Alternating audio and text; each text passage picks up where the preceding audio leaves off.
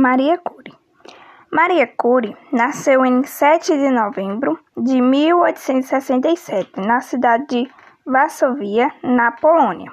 Seu nome de batismo era Maria Skolodowska, sobrenome herdado de seu pai, professor de matemática e física, que se tornou diretor de sua escola anos mais tarde. Sua mãe, também professora, somente teve participação em educação até os 11 anos de idade quando então faleceu.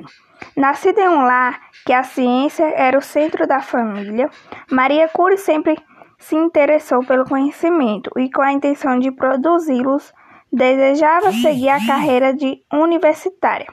Vivendo em um país dominado pela Rússia é, czarista, que, que não permitia de forma alguma o acesso das mulheres à educação formal. Maria Curie, por diversas vezes, montou o grupo de estudos clandestino para poder estudar e promover o conhecimento para outras pessoas. Em 1891, com a ajuda financeira do pai, Maria Curie conseguiu mudar-se para Paris, onde ingressou no curso de licenciatura em Física é, da Faculdade de Sciences, que concluiu em 1893 em 1894. Ela concluiu também o curso de matemática durante sua busca por um tema e por orientador para seu doutorado. Maria conheceu o professor de física, Pierre Curie, com quem acabou casando-se em 1895. Os dois tiveram duas filhas, Herve e Irene.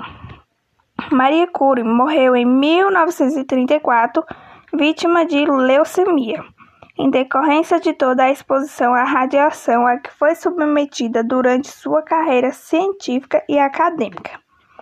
As principais contribuições de Maria Curie na sua tese de Maria doutorado, Maria Curie escolheu o tema de raios urânicos, radiação, que havia sido descoberto pelo físico inglês Becquerel é, em seu exemplo, ela conseguiu provar que o oxídio de urânio é minera mineral capaz de eliminar a radiação armazenada nos átomos.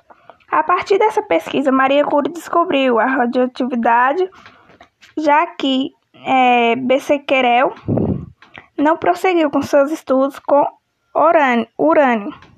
Maria e Pierre e Pierre Curie continuar a buscar outros minerais na natureza que pudessem também apresentar atividade radioativa. Nessas pesquisas, eles desenvolveram uma técnica laboratorial denominada citalização fracionada, que consiste em aquecer um material a elevadas temperaturas e resfriar gradativamente.